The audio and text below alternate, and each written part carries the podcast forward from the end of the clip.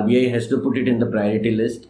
So that will help in the retail uh, lending also and also the uh, corporate lending. I know Amitabh Kant, Nitin Gadkari, all these people have very good intent, but it has to be, I mean, they have to work closely with PMO, with the uh, finance ministry, Nirmala Sitharaman, they have to loosen their purse string. From a manufacturer's perspective, I would say that, uh, you know, you have a good balance of debt and equity, not to look at just getting it financed by equity. And for debt, you know, I think uh, strong intervention by the finance ministry and RBI. Uh, one of my friends was telling me who worked very closely with uh, Elon Musk over there for this Tesla.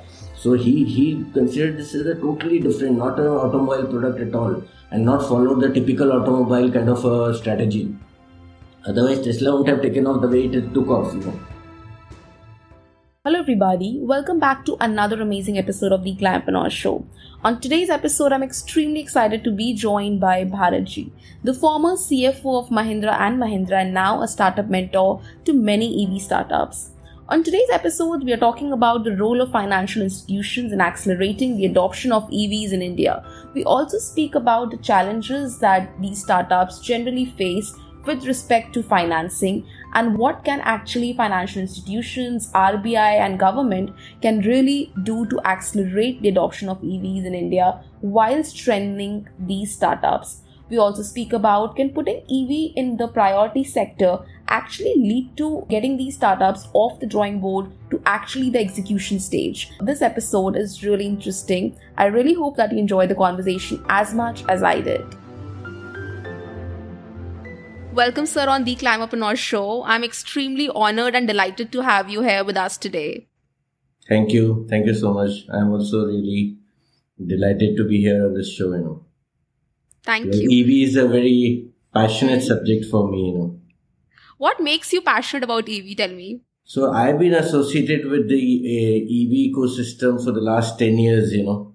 10 mm. years back when I joined Mahindra and Mahindra, that was the time, you know, we acquired uh, you know, uh, the Reva brand and the Reva company mm-hmm. in Bangalore from uh, and it was a joint venture and then it went on to become a fully owned company until about a few months back until I was associated with the Mahindra group.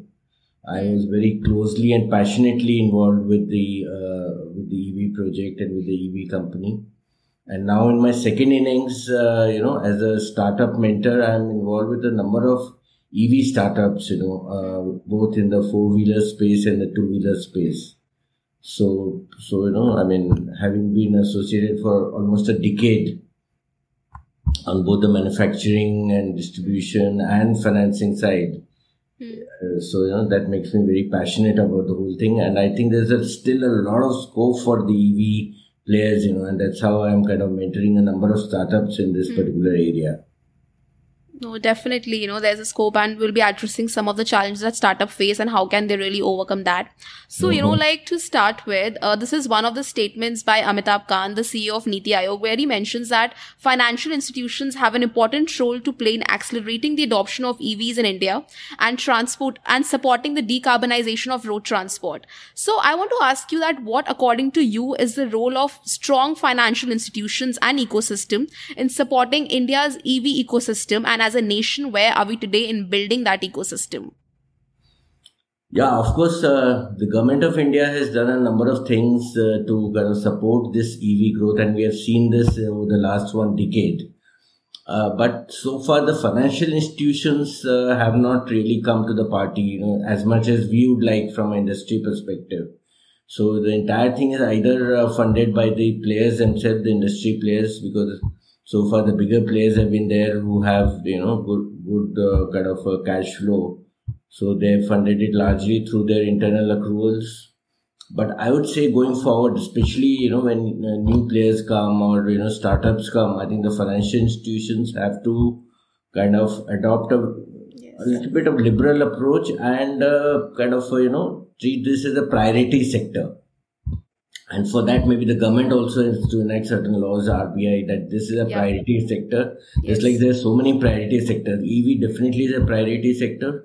And let me tell you, the profitability, at least in the initial period, may not be that great. And because of which it requires a some kind of subvention also. As you know, the interest rates have started rising once again because yeah. of the high inflation scenario. And in this kind of a scenario, if you know one really looks at the traditional credit uh, risk, uh, you know this would be a very high risk kind of a scenario, which would mean high interest rate. And uh, the EVs, uh, the uh, the manufacturing plants or the distributors, they just cannot afford that. So it has to be done at uh, with a subvention, which would come, you know, if you classify as, as a priority sector. Maybe a, even a more kind of a subvention coming from a some specialized schemes, you know, which government has been yes. giving, uh, you know, various incentives. But I think on the financing side, you know, mm-hmm. that those incentives have to be given one to from the manufacturing perspective, and uh, another from the consumer perspective also, because uh, as we know, the cost of the batteries is very high. Yes. And because of that, you know, the overall cost of the electric vehicle is still very high even if you consider all the savings due to the you know savings in the fuel cost still the tco at uh, especially at the personal level the uh, the cost of operations uh, for a personal uh, user is still uh, not very viable. So you know the government is uh, doing various kind of tax incentives for example for housing sector where you know i mean that initial euphoria is over and right now you know various people are using just for their own tax planning but re- really you know the uh, i mean one one really doubts whether that kind of incentive is required. But definitely in the case of ev an incentivization in my view is definitely should should be there where a person if if they buy a ev just like you have an interest deduction for uh, home loans for a ev loan if there's interest uh, deduction from the income then it will go a long way for uh, individuals to you know go for a, a loan for, for firstly to purchase the EV vehicle and then go for a, a loan. And on which you know they would get uh, interest uh, deduction which of course would be a very big incentive. So those kind of incentives are definitely required to push the ev system particularly in personal vehicles and similarly for commercial vehicles as well.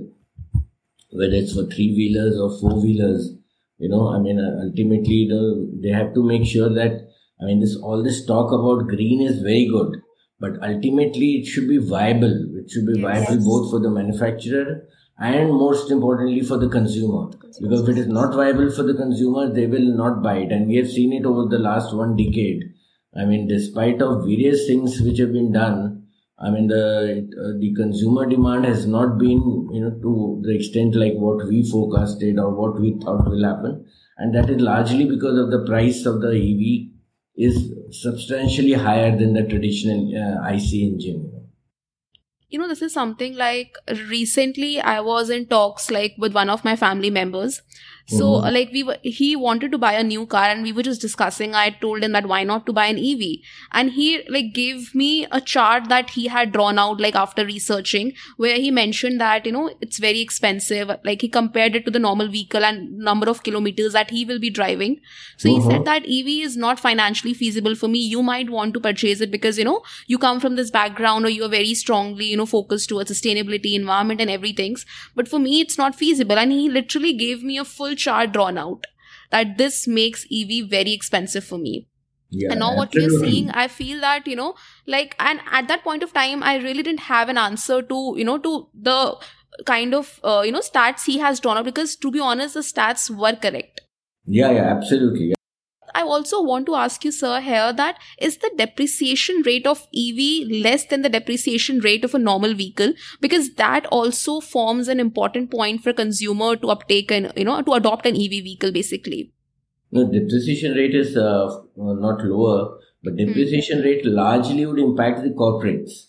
So corporate uh, demand is one thing, but uh, hmm. you know, just like for IC engine, and uh, any popular car you know the demand is driven by the uh, by the consumer. And in the consumer large portion of the indian consumer is the middle class.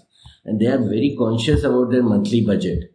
And you know if you have a high cost of the uh, ev and the emis are high you know so either you give an interest rate some kind of a subvention or you know like a priority sector. But there also there has a limitation but you know, what if, uh, I mean, and that is what happened about couple of decades back when the housing demand, in spite of all the efforts from HDFC and from the government, was still not picking up. And then uh, one of the finance minister, I don't know who, maybe Manmohan Singh, they decided to come up with this scheme of uh, special rate of deduction for uh, interest paid on housing loans.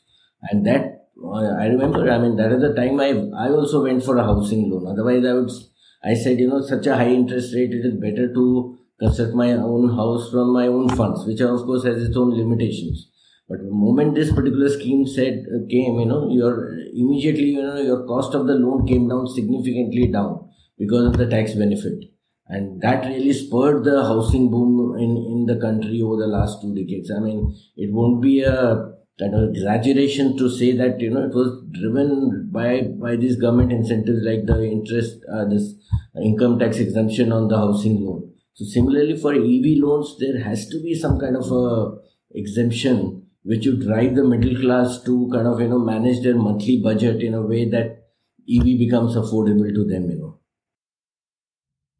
No, I definitely agree on this. And you know, even the report that was released by Niti Aayog and the Rocky Mountain Institute, and that actually said that, you know, uh, the importance of priority sector recognition for retail lending in the electric mobility ecosystem. And yeah. the report also sort of, you know, provided the considerations and recommendations to inform the inclusion of EV in the Reserve Bank of India's priority lending. The priority list. That's what yeah. I was saying. The RBI has to put it in the priority list so that will help in the retail uh, lending also and also yes. the uh, corporate lending. So suppose if somebody is putting up a EV project and if he has to pay the commercial rate of interest where his project is assessed as high risk, whether it's for a working capital loan or a project loan, it would be uh, substantially higher.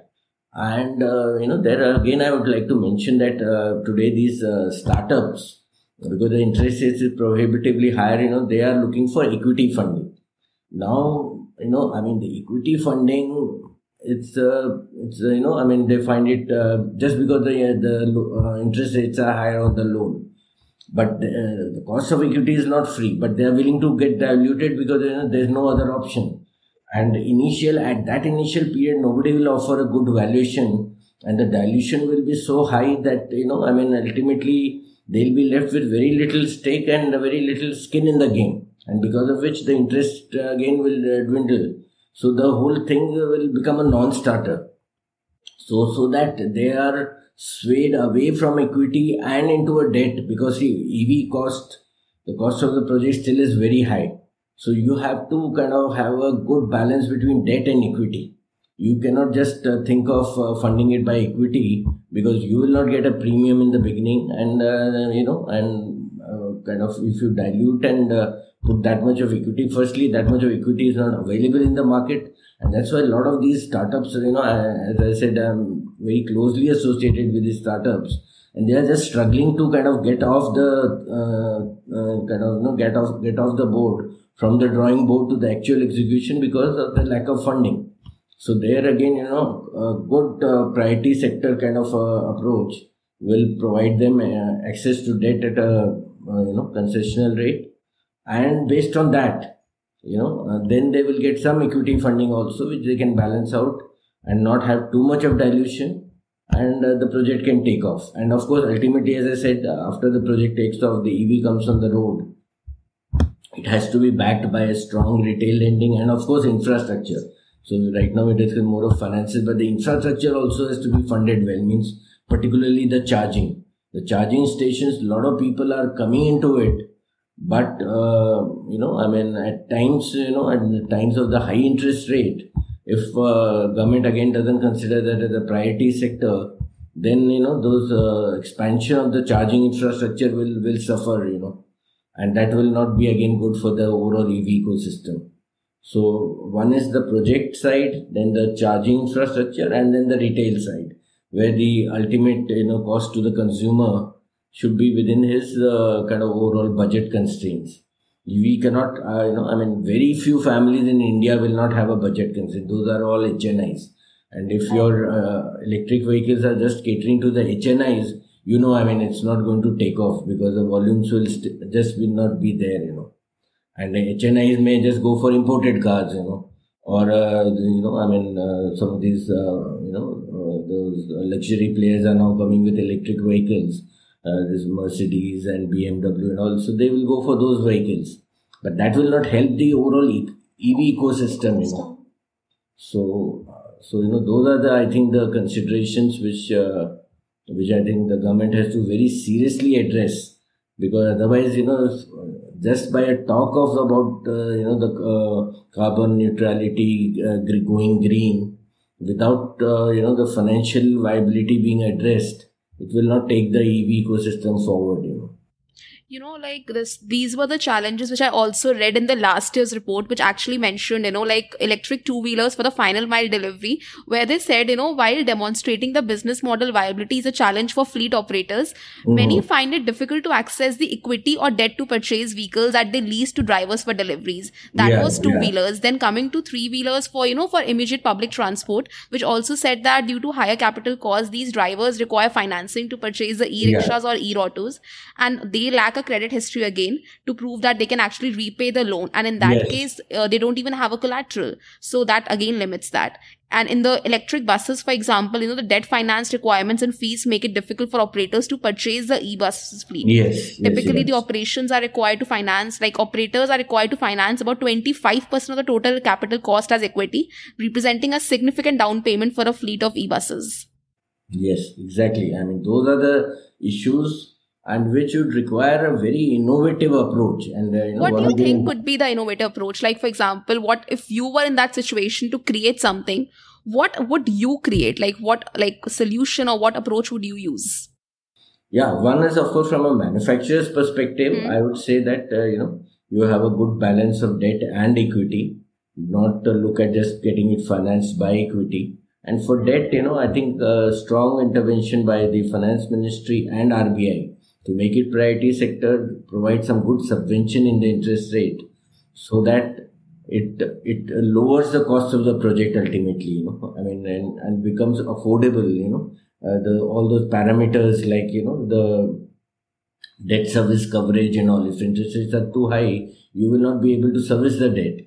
So so that will go a long way. And then of course ultimately is the numbers. See once you put the vehicle on the road and the numbers just don't come, your project is installed for all practical purposes. In, fact, it goes into unviable territory, and uh, and for that, absolutely, you know, uh, I mean, I have thought about it over the years, and to me, one of the solutions, at least I have in my mind, is uh, this income tax benefit to the uh, to the EV, uh, you know, to the people who go in for EV loan and that is the kind of thing which you know can make it affordable for them and prompt them to buy you know. I mean in, in india you know people are very much driven by this income tax exemptions and all you know. When there was a housing this thing crisis government went for this housing loan uh, interest exemption. Then you know all these uh, various uh, savings, uh, you know, uh, those uh, wanted government wanted to the, the saving rate to be increased substantially. Then that's the time this uh, uh, exemptions came in a big way. Earlier, I remember the exemptions were not there, and then exemptions came in a big way in terms of PPF. So all these public savings, you know, LIC, LIC I think was there, but non-LIC related uh, exemptions were not there and so people were just going for LIC. Even everyone, even people knew that it is uh, you know offering no return. Just because you're getting tax exemption, your mind is like immediately like okay, it's giving me tax exemption, let me go for it. So I can tell you, I mean the demand will increase uh, uh, substantially, and you need to just kickstart. See, once you know, just like a typical automobile, and particularly in the earlier carburetor-based engine, you have to just kickstart the thing and once it kind of kickstarts, then, you know, I mean, it kind of just uh, goes on its own momentum. So once you get the volumes, in spite of all the other handicaps, the volumes come in, I can tell you the the, the whole ecosystem will uh, will just kickstart, including the charging infrastructure. Because there also it is a chicken and egg situation because they are not vehicles, they are not putting uh, the charging stations, and because there are no charging stations, people are not buying vehicle. You know, I mean, suppose even if I want to buy a vehicle, I mean, you know, I'm uh, not living in an apartment, I'm in a gated community. And uh, I don't want to put a charging station in my house because again, all the safety related risk. But there's no kind of a place where you can get the vehicle charged. And even apartment uh, kind of people, you know, they are very reluctant to provide charging infrastructure. So you have to have a very strong kind of a, this thing where maybe at the petrol pumps or some kind of designated places you have charging infrastructure, but that also has its own cost, cost of real estate, cost of the the technology itself, cost of the equipment. So all that will come, you know, and if people see the volumes, uh, the number of vehicles flying around, I mean, that's what has happened in Europe. The volumes were very high, particularly in North Europe.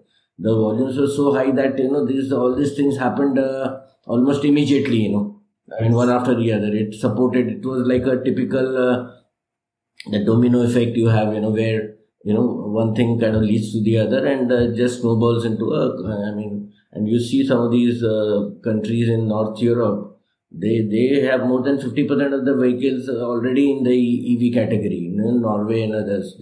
Just because, you know, there was so much of government incentive over there, you know.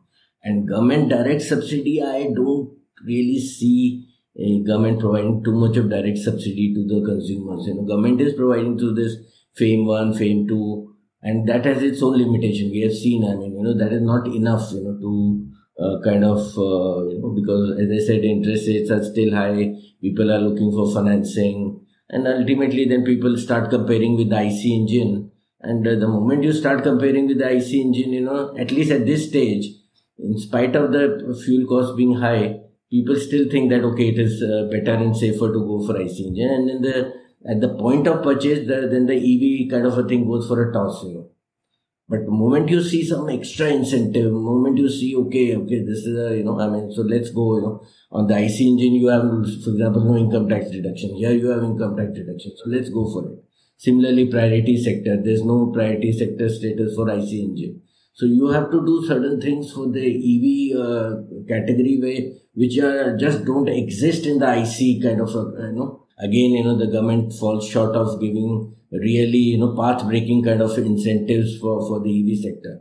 So then the EV system will not take off. Again, you will be going into that old uh, IC engine rate in spite of, you know, I know Amitabh Kant, Nitin Gadkari, all these people have very good intent. But it has to be, I mean, they have to work closely with PMO, with the uh, finance ministry, Nirmala Sitharaman, they have to loosen their purse string, at least for the immediate. I mean, once the whole thing kicks off, then I think the kind of GST you will get on the you know the incremental sales and all will more than compensate for any loss which the government may have on either uh, interest subvention or on income tax or any such thing. So those are just temporary. Ultimately, you know, it will the long term benefits will be much higher. You know, and that is what I would strongly urge the government. The players also, as I said, you know, as you said, uh, what is the you know, so suppose if I'm a EV player and most of the startups I advise them that don't fall into the trap of equity, you know. But they also have, you know, when we look at the numbers, they say at times, you know, debt is difficult to service. I say you you work out the economics in a way that you service the debt, don't shy of debt, and go for a kind of a all equity option because then you will demand a good valuation. Which uh, you know, which uh, PE investor or VC investor will give you good value because your project may not take off, you know, and uh, and if they give you a good premium in the beginning, they also don't get uh, you know because they are taking a high risk. They would want a high return. So initial yeah. valuation, they would want a lower valuation so that at least they can exit in the medium term, even if the project has a, a kind of a lukewarm kind of a takeoff. So it, uh, you know those chicken and egg situation I see it every day, especially with the kind of startups which I am working with.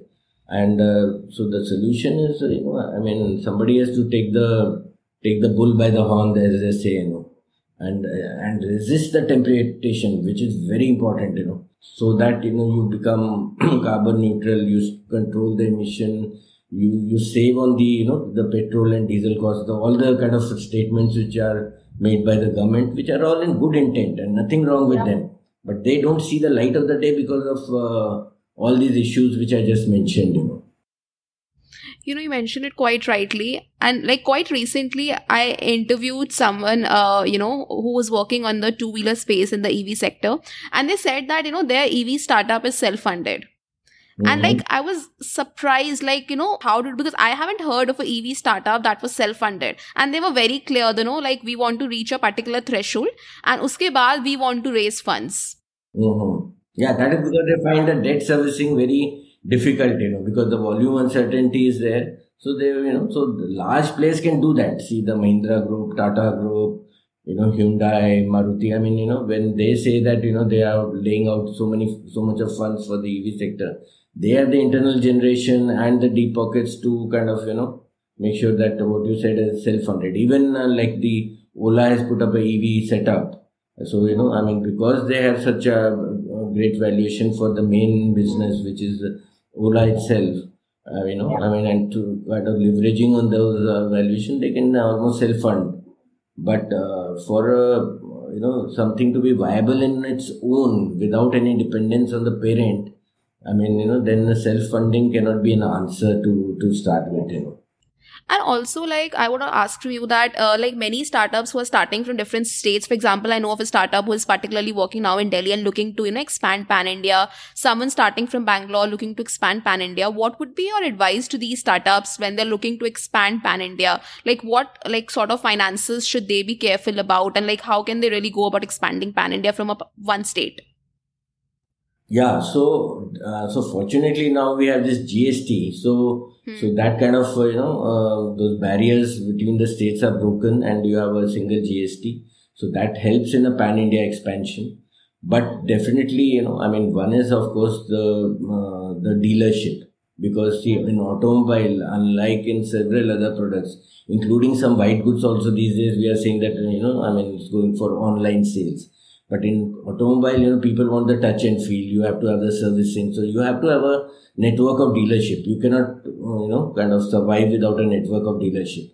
And the dealerships, uh, they if they are looking to go pan India, which I think most of them will, otherwise the volumes will not come, is uh, you know focus on the cities. You know, do do some kind of a research, primary research as to what all cities are the ones where the EV take uh, offtake will be there. So one is of obvious is the is the metros. But some of the answers are not very obvious and will surprise you. For example, uh, Mumbai doesn't have a very strong EV uh, offtake.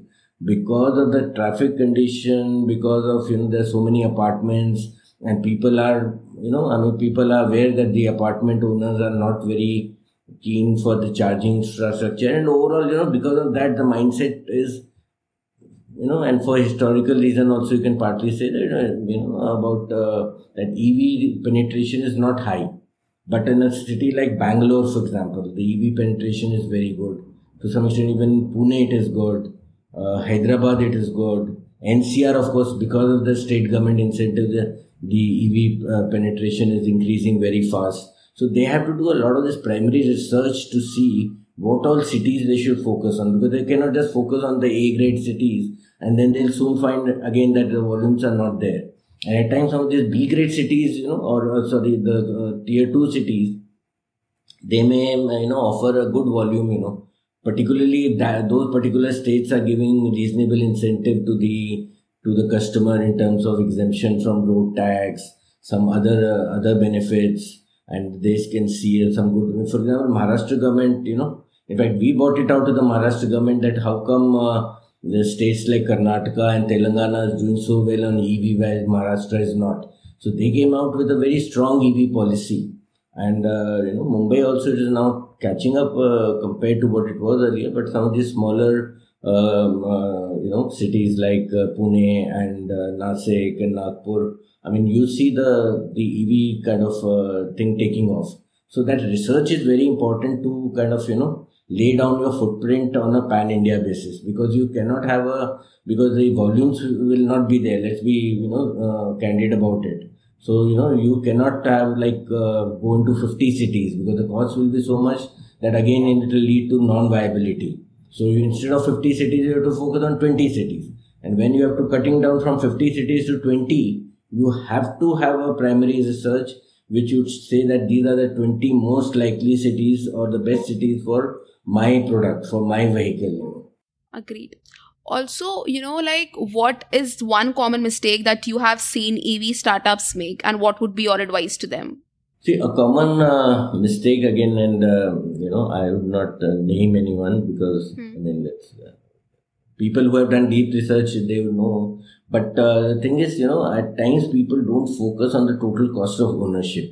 Whether it's a, a personal consumer or a commercial consumer and they want to sell it on the basis of that okay it's a green product you know. Mm. um, now green product uh, you know people will like it. But when it comes to the real uh, that time of writing the check means taking the decision of buying you know that's the time when you know they just lean towards the IC because they think, as I, as I said, everyone has to manage their uh, monthly budget, and it just doesn't work in that, you know, because the EMIs are being higher, you don't have any other incentive, you know, and similarly for the commercial owner also, whether it's a three wheeler or a tempo or a two wheeler, and yeah. if you suddenly find that, you know, I mean, I was better off uh, in my IC engine or my IC kind of a rickshaw, uh, auto rickshaw or a tempo, then why should I go for it? So if they focus on the total cost of ownership, whether it is for the personal customer or for a commercial customer, then you know the the volumes will come. Because you know then also you have to do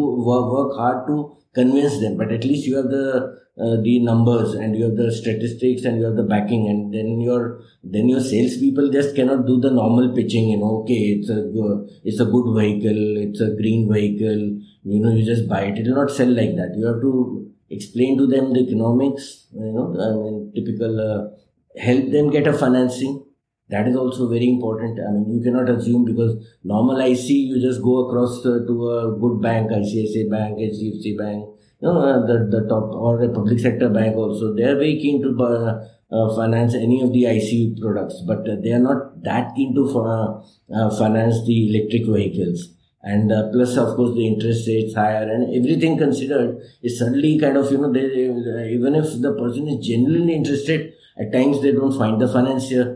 So if you have not done those kind of homework and also taught your sales team to kind of you know uh, go through that kind of a pain. I mean, selling an electric vehicle is a very different proposition than selling a IC IC vehicle. So those are the kind of uh, lessons you know. I mean, I have seen and I have learned, and uh, that's what I advise my startups. And uh, so that kind of a homework is very important, so that you can and make your assumptions very realistic. Straight away, you think that you will be selling some 50,000 vehicles, I can tell you it will be a non-starter and your product will come to a, uh, you know, I mean, it will fail to even take off, you know. Mm. So assume a kind of a gradual ramp up. Mm. And as I said, you know, I mean, make prov- enough provision in your project cost about interest mm. and, uh, you know, and try and kind of uh, get uh, the backing of some, some known, either a player or some known VC where you know, I mean, uh, a balanced approach is taken between debt, equity, various parameters. But most importantly, focus on the on the demand side. I mean, you know, very little work at times. You know, people get so much, uh, you know, kind of obsessed with the. You know, I, I was looking for the right word. Obsessed with the technology. That okay, I have the best technology. You know, we are green. We have everything. You know, this is least emission. This is maximum power, maximum range good speed, you know, all this thing without really looking at the demand side. I mean, they assume that with all these things, you know, demand will automatically happen. It's not going to happen. So just like, you know, you come up with a new product, it's virtually like a new product, you know. You have a new product, you, I mean, will not just sell, you know, even if it is the best product, you have to educate the customer about what is so great about this product. Why should I buy this instead of buying a, uh, some other product, you know. So, so you know, and almost all the companies are done. Whenever there is a revolution which brings a new product, you know, companies have gone ahead and educated the customer, worked hard on that, and that's where they have got the volumes. And the automobile players have to realize, and I think uh, one of my friends was telling me who worked very closely with uh, Elon Musk over there for this Tesla so he he considered this as a totally different, not an automobile product at all, and not followed the typical automobile kind of strategy. Otherwise, Tesla wouldn't have taken off the way it took off. You know, he followed a completely that okay, you know, this is a you know, I mean, based on of course the parameters over there, a very non-conventional approach to produce and to sell his vehicles, and uh, not compete with the with the big three at all. You know so of course, I mean, some comparisons will be drawn with the IC, but you cannot just uh, kind of you know just follow that road and say and try and compare and say uh, just because it is green, it is carbon neutral. Okay, it is costing you a little bit more, but still you know somehow you buy it. You know, I mean, it will not happen. and that's the reality and we have to address the practical reality and you know maybe i think you know mahesh babu also said the same thing yeah, Mahesh is a very good friend of mine. Incidentally, we worked very closely during our Mahindra days uh, for the you know uh, this electric project. Ah, so you were saying something. What did he say? he also said the same thing you know like sometimes engineers forget you know the marketing side and yeah. you know they're so down deep into technology that sometimes they forget to address and that they have to address mm-hmm. so you know having said that now like give me the name of you know maybe two or three startups or companies which you feel that uh, you know ev startups can look upon and these are like aspirational companies or aspirational startups that we can follow one aspirational uh, one, of course, I mean, they, they, are now dogged by some controversy also because some of their vehicles have some technical flaws.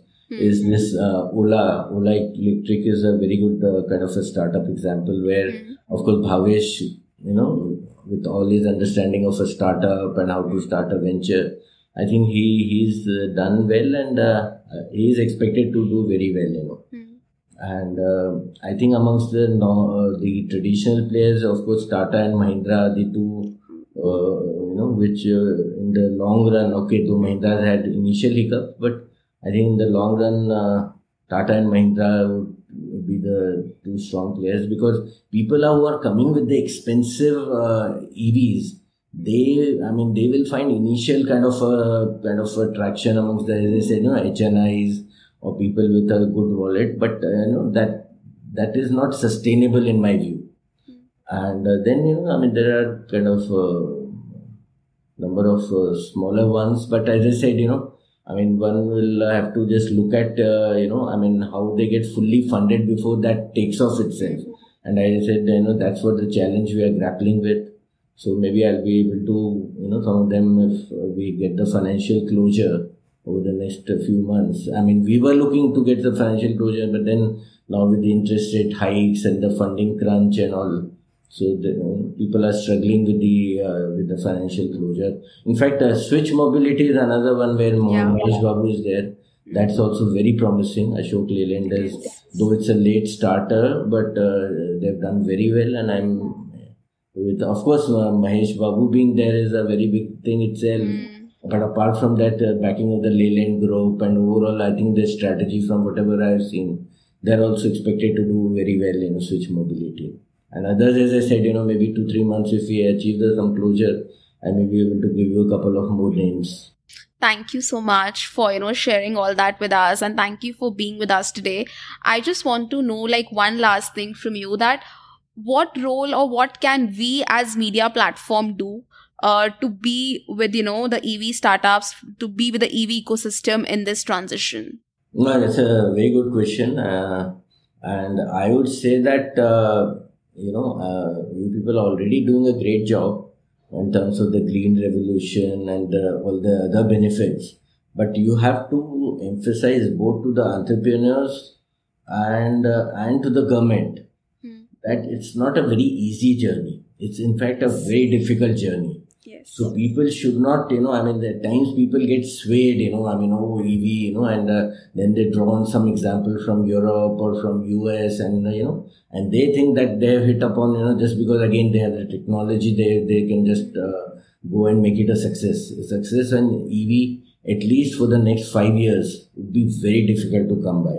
I don't want to kind of, you know, put a uh, that pessimistic note, but I think uh, one has to exercise that kind of, you know, you have to work very hard and working hard, as I said, to make sure that the demand actually takes off, working hard on the marketing, on the financing side again, you know, working with the government, and, uh, and then, you know, as the US media people, you know, you are influencing the, uh, you know, the customer side quite a lot, which is very appreciable, the manufacturer and the overall automobile EV system, but put some, some kind of a financial uh, sweetener also there because it's a very difficult space and uh, the real uh, you know the proof of the pudding will happen when uh, uh you know i mean uh, the ev volumes for example cross the six digit mark and all that. For that to happen the government has to kind of uh, take some bold steps.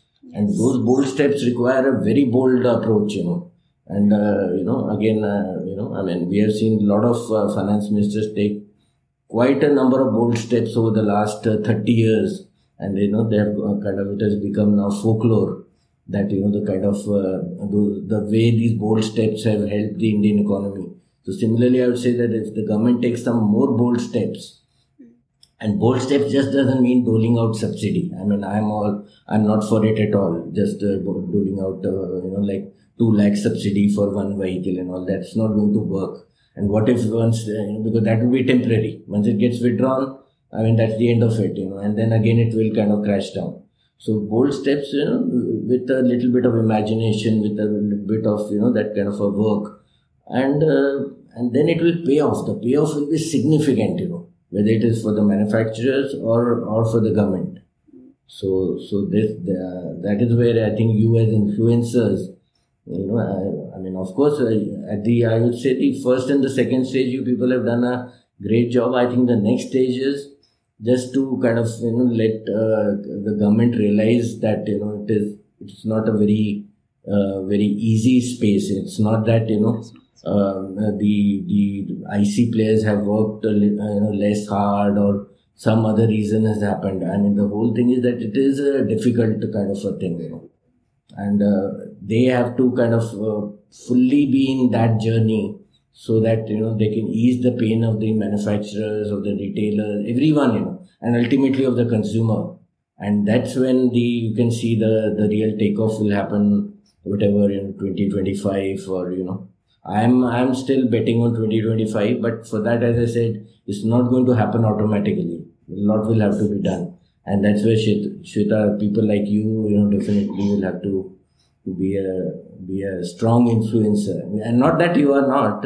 I, I read your posts uh, continuously on LinkedIn and uh, you know other uh, forums, but uh, you know uh, one has to kind of work with the likes of you know people who are strong influencers, Amitabh Kant Nitin Gadkari, Piyush Goyal, Nirmala Sitharaman, and maybe PMO has to, because they are all such diverse ministries, maybe PMO has to kind of, you know, bring the entire thing together, you know, in terms of uh, some kind of a package for the customers, you know you know that's what the intent of the entire conversation like these conversations are not just to enable startups and you know like to help them but also to bring out these challenges you know which will come only when we talk to people like you to startups who are facing issues. And maybe these challenges can serve as opportunities for government to work on. So like you know thank you for doing this and thank you for doing the work you're doing. And please keep sharing like you know all these with us. And i hope that together we can do something yeah, thanks. Thank you, Shweta. Thank you so much for, you know, allowing me to kind of, you know, say a few things and, uh, you know, so, but uh, I hope uh, you got the kind of inputs which you were, you were looking from the talk, you know. Yes. Thank you so much. Thank, thank you, Shweta.